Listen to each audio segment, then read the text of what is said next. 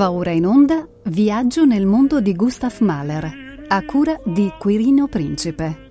Decima trasmissione. L'addio alla Terra. Il ciclo Viaggio nel mondo di Gustav Mahler va in onda con il sostegno della Banca Cassa di Risparmio Firenze.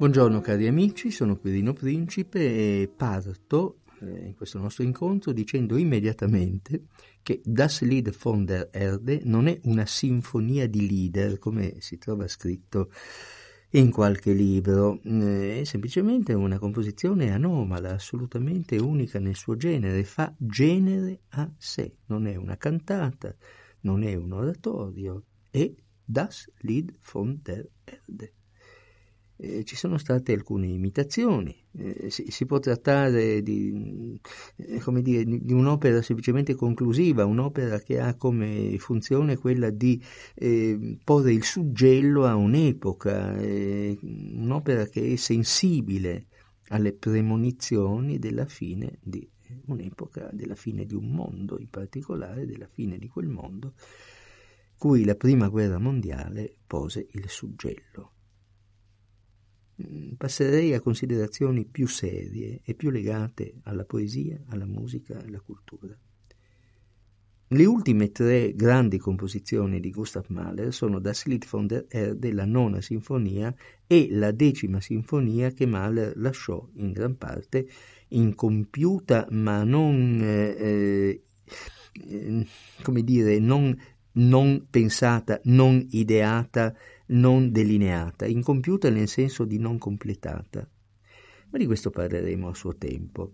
È importante dire ora che tutte e tre queste grandi composizioni hanno degli elementi in comune. Il primo, tutte e tre furono composte nello stesso luogo, cioè nella capanna di legno, nella Hütte, come si dice in tedesco, come la chiamava Mahler, che si trova eh, a Altcarbonin, cioè Alt-Schluderbach, cioè una frazione della città Südtiroler di Toblach, in italiano Dobbiaco, e si trova nella proprietà del maso eh, della famiglia Trenker, la famiglia che ospitò i Mahler nel 1908, 9 e 10, offrendo loro in affitto un piccolo appartamento e la bellezza dei prati circostanti della corona di monti che si vedono dalla collina in cui si trova il Maso Trenker. È un luogo da, da visitare, naturalmente. Un cultore di male poi non può farne a meno. Allora in questi paraggi, in questa capanna, che è una capanna assolutamente spoglia, disadorna, rustica, dentro c'era soltanto un piccolo pianoforte, un pianoforte logoro, vecchio, eh, malsuonante, sul quale eh, Mahler creò questi tre capolavori finali e assoluti, nacquero queste tre composizioni che hanno però un altro elemento in comune. Nessuna di queste composizioni fu udita da Gustav Mahler. Fu udita naturalmente compiuta. Nessuna di queste tre composizioni fu eseguita come dovrebbe essere eseguita durante la vita di Gustav Mahler. Sono tutte composizioni la cui prima esecuzione fu postuma. In particolare, essendo Mahler morto il 18 maggio 1911, Das Lied von der Erde ebbe la sua prima esecuzione a Monaco di Baviera lunedì 20 novembre 1911 nella direzione di Bruno Walter alla testa dell'orchestra della Società dei Concerti di Monaco di Baviera con due solisti, tutti e due americani, il contratto Sarah Jane Caillé e il tenore William Miller.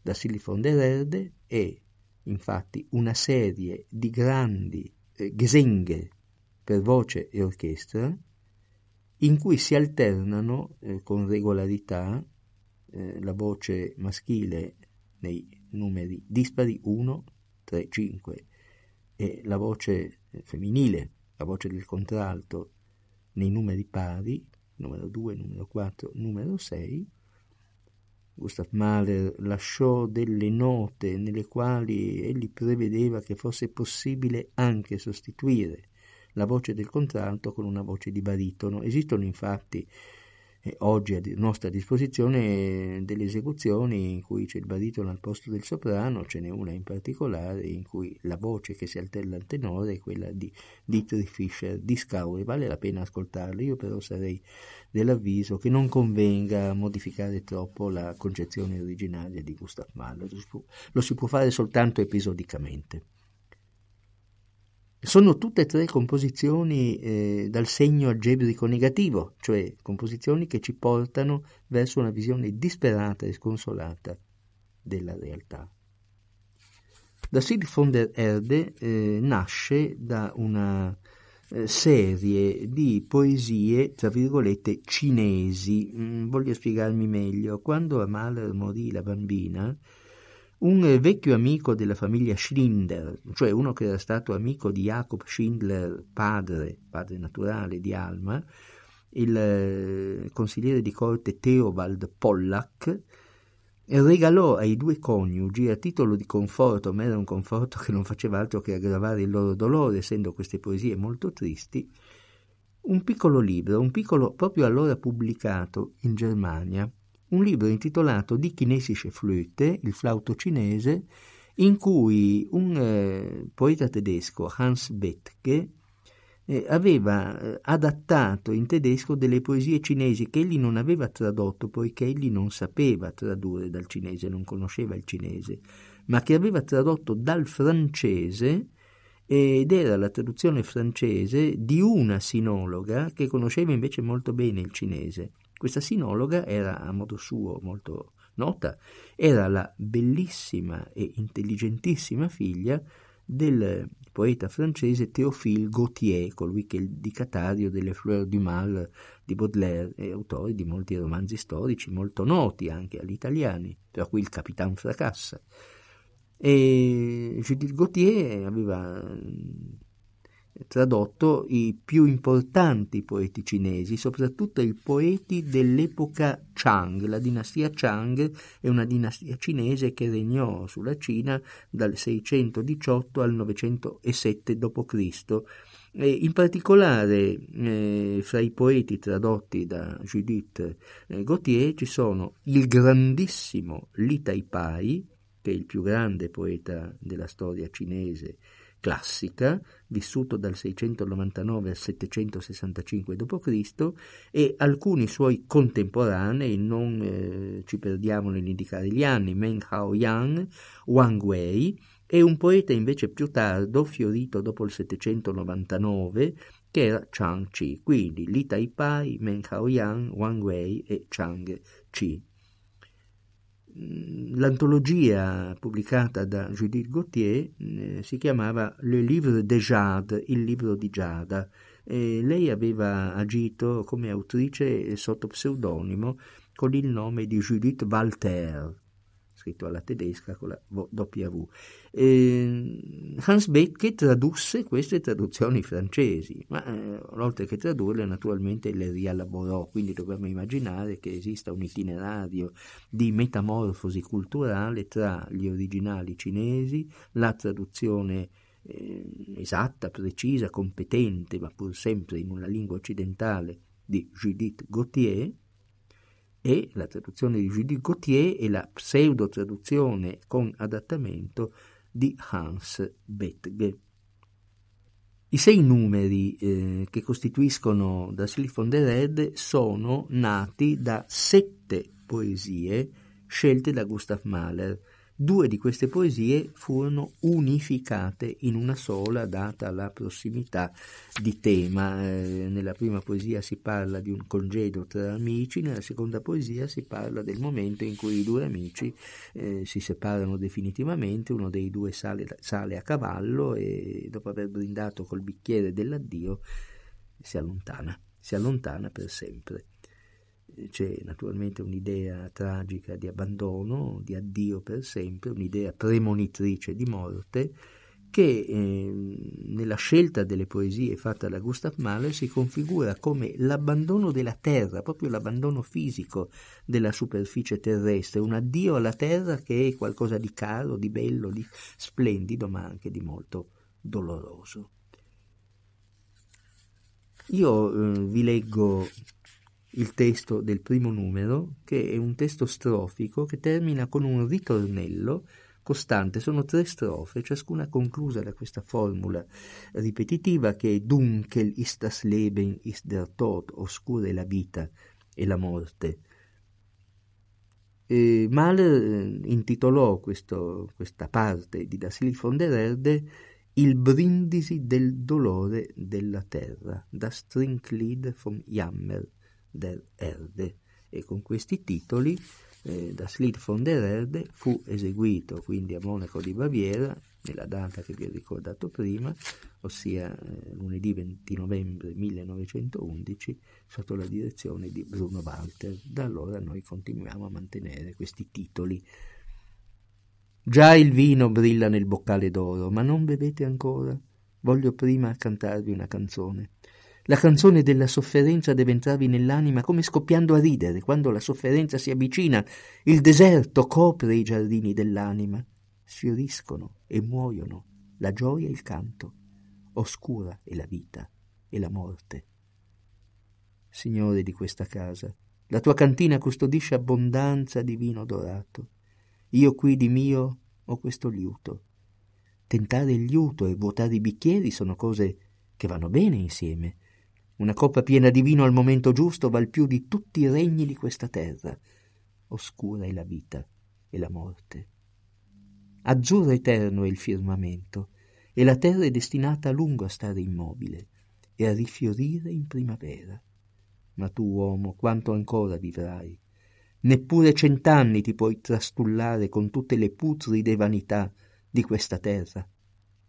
Guardate laggiù, sulle tombe illuminate dalla luna, una forma selvaggia e spettrale si rannicchia.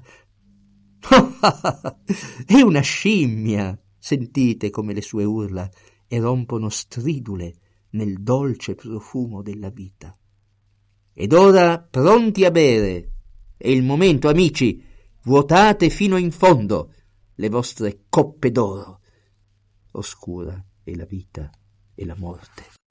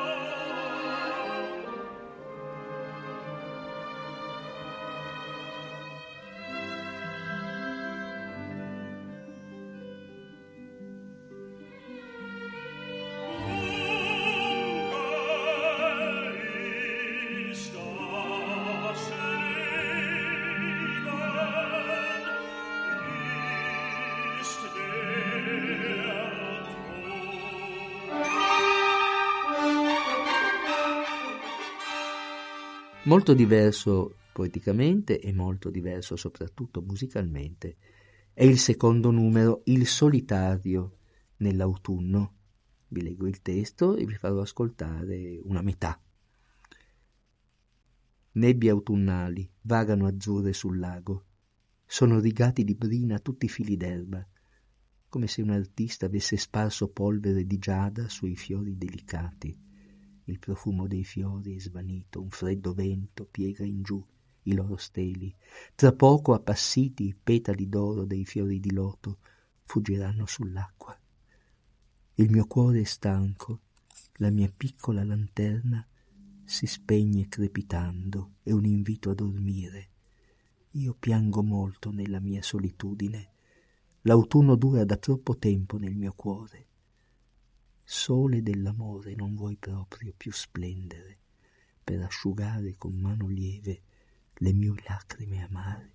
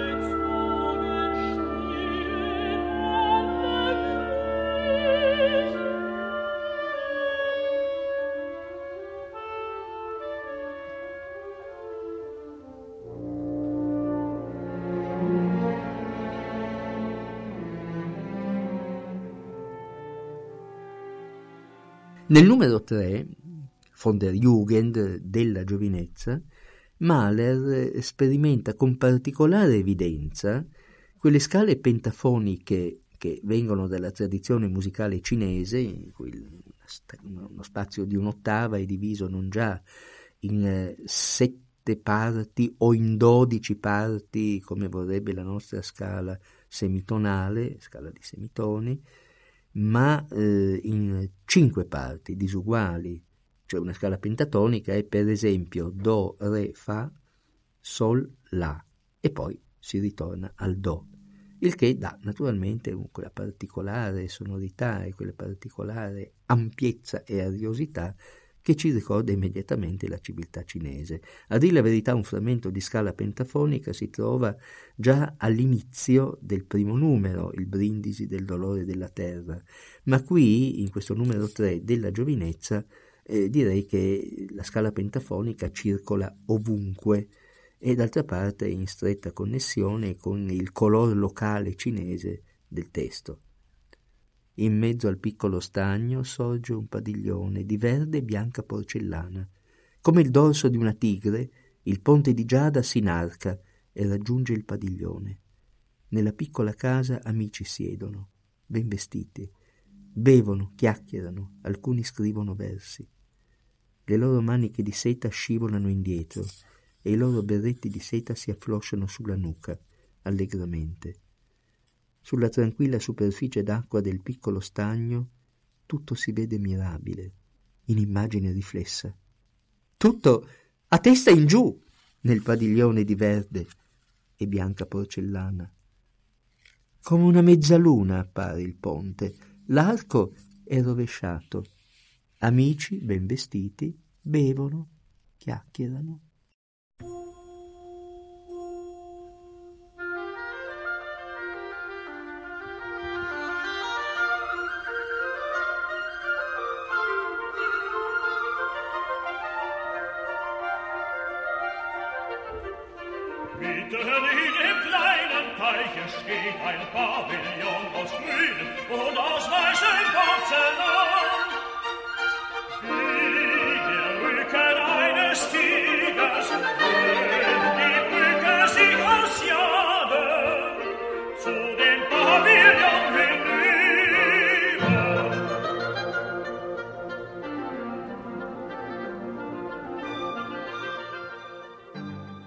Forte coloro cinese, eh, una forte valenza da Estremo Oriente, l'ha anche la musica del numero 4, von der Schönheit, della bellezza. Mm, la situazione è questa, ed è una situazione da, da disegno d'acquarello cinese, da, da arazzo, da ricamo cinese. Eh, ci sono delle fanciulle belle giovani che colgono fiori sulla sponda di un fiume, eh, sono da sole e chiacchierano come chiacchierano le ragazze tra loro, soprattutto le ragazze eleganti, ricche, un po' viziate. Parleranno probabilmente di, di corteggiamenti, di, di ragazzi, di vestiti, di profumi, ma improvvisamente arriva un gruppo di cavalieri. Sono dei giovani, dei giovani di buona famiglia, anch'essi, di famiglie ricche, che stanno facendo niente, si stanno divertendo semplicemente, naturalmente vogliono in qualche modo, come dire, fare una specie di parata dei loro muscoli, della loro avvenenza fisica e maschile e virile, ecco, eh, agli occhi delle ragazze e d'altra parte anche dispettosamente molestarle un po'.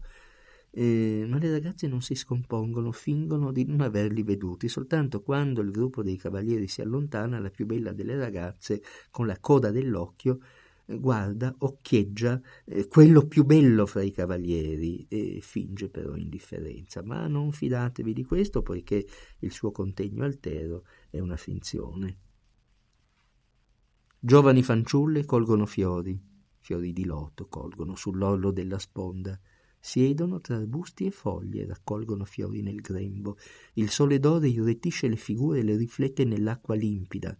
Lo zefiro solleva con moine e carezze il tessuto delle loro maniche, porta l'incanto dei loro profumi per l'aria. Guarda! Chi sono i bei ragazzi che cavalcano caracollando sulla riva su fieri cavalli, splendendo da lontano come i raggi del sole già tra i rami dei verdi salici? Vien qui trottando la fresca gioventù. Il cavallo di uno nitrisce festoso, le scansa e fila via come il vento, vola sui fiori e l'erba, turbinano gli zoccoli, fulminei, calpestano i fiori abbattuti, bello, bello, come vibra nella folle corsa la sua criniera. Il sole d'oro irretisce le figure e le riflette nell'acqua limpida. La più bella delle vergini lo segue con lunghi sguardi di desiderio. Il suo contegno altero una finzione nello scintillio dei suoi grandi occhi, nell'oscurità del suo sguardo di fuoco, vibra ancora come un lamento l'agitazione del suo cuore.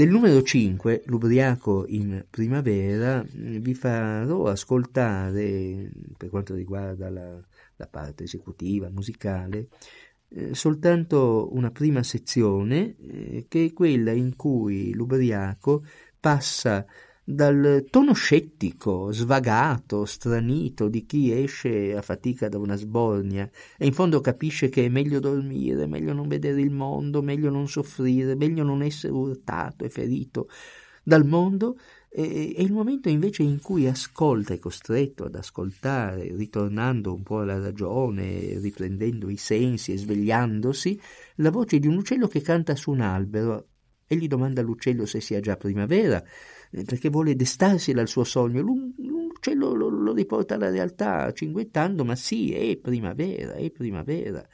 Ma l'ubriaco decide di riempirsi la coppa un'altra volta, di bere e di riaddormentarsi. Vi leggo il testo.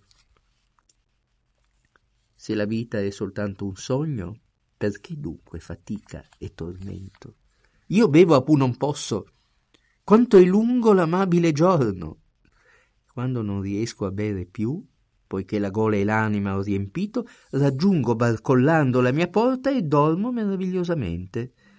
Che cosa ascolto ascoltandomi? Che cosa ascolto svegliandomi? Attento. Un uccello canta sull'albero. Gli domando se è già primavera. Mi sembra tutto come in un sogno. L'uccello cinguetta. Sì, la primavera è qui, forse è arrivata questa notte. Il mio sguardo si fa attento e osservo. L'uccello canta e ride. Mi riempio la coppa un'altra volta e la vuoto fino all'ultimo e canto finché non vedo la luna brillare nel nero firmamento. E quando non riesco più a cantare mi addormento di nuovo. Che me ne faccio della primavera? Lasciatemi ubriacare.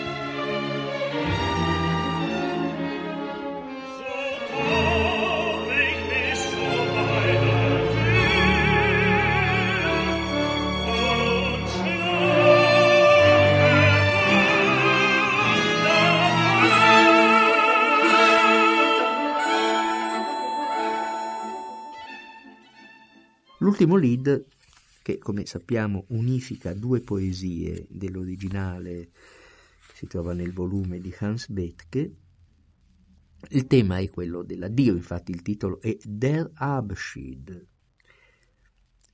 L'addio è l'addio tra due amici, è un addio virile, ecco, e si svolge in un luogo solitario, ai margini probabilmente di una città in piena campagna, dove in solitudine i due amici possono commuoversi meglio, ecco, e ciascuno dei due può piangere l'abbandono dell'altro.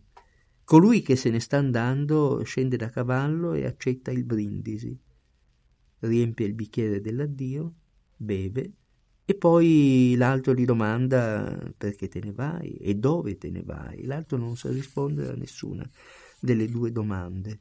Sì, certo, egli sa che è doloroso separarsi però se è vero che tutto finisce, se è vero che si vive e poi si scompare da questo mondo, è anche vero, e gli dice che la terra dovunque fiorisce in primavera, ritorna di nuovo, giovane, sempre.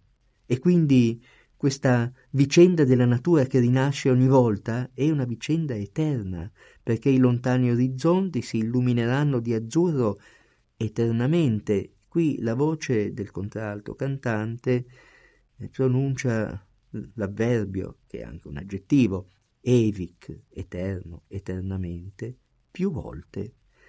E poiché qui la musica ci ha portato nella tonalità più candida e più ingenua, quella senza alterazioni in chiave, la tonalità di Do maggiore, per arrivare alla cadenza perfetta, la voce cantante pronuncia la parola evig, una parola di due sillabe, dilatando le due sillabe su tre suoni.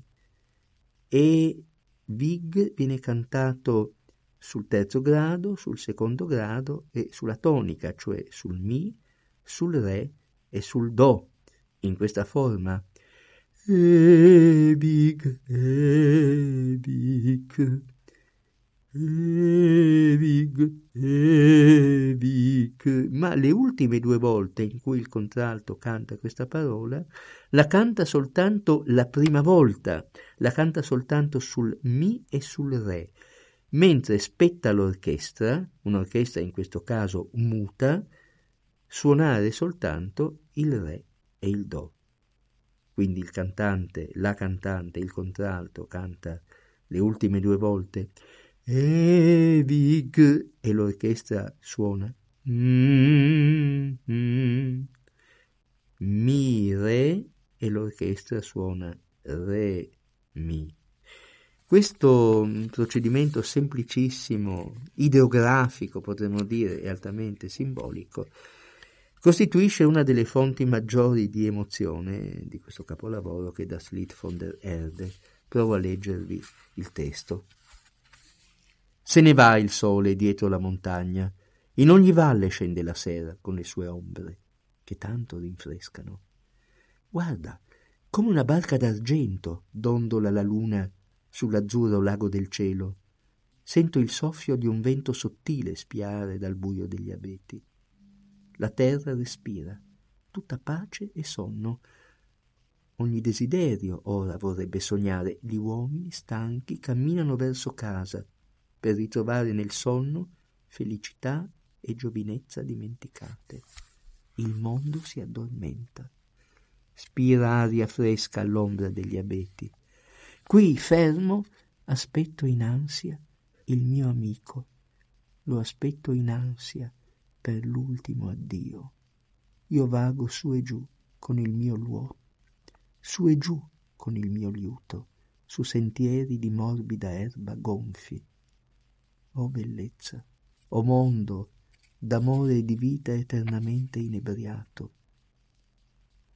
Scese da cavallo e gli offrì il bicchiere dell'addio. L'altro gli domandò quale fosse la sua meta e perché dovesse essere così. Egli parlò e la sua voce era velata. Amico mio, in questo mondo non mi ha arriso la fortuna. Dove vado? Vado a vagare sui monti. Cerco pace al mio cuore solitario. Vado via, torno in patria, da dove sono venuto mai più di lì mi muoverò per andare lontano. Tace il mio cuore e attende con ansia la sua ora. La cara terra ovunque fiorisce in primavera e verdeggia sempre di nuovo. Ovunque, eternamente, di azzurro si illuminano i lontani orizzonti. Eternamente, eternamente.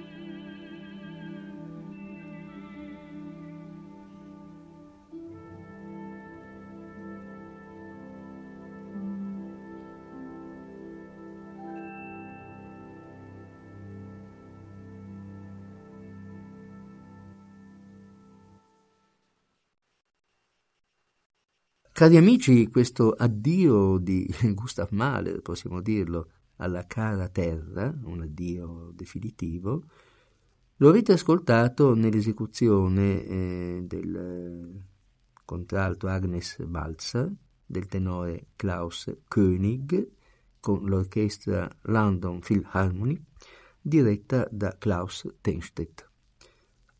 Questa sera, come sapete benissimo, ascolterete per intero, se vorrete, Das Lied von der Erde in questa stessa esecuzione e noi ci sentiremo la prossima settimana.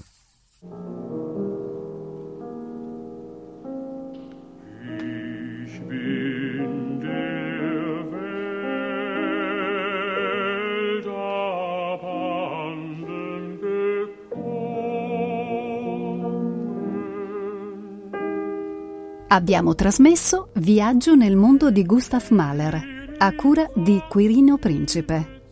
Decima trasmissione. L'addio alla Terra.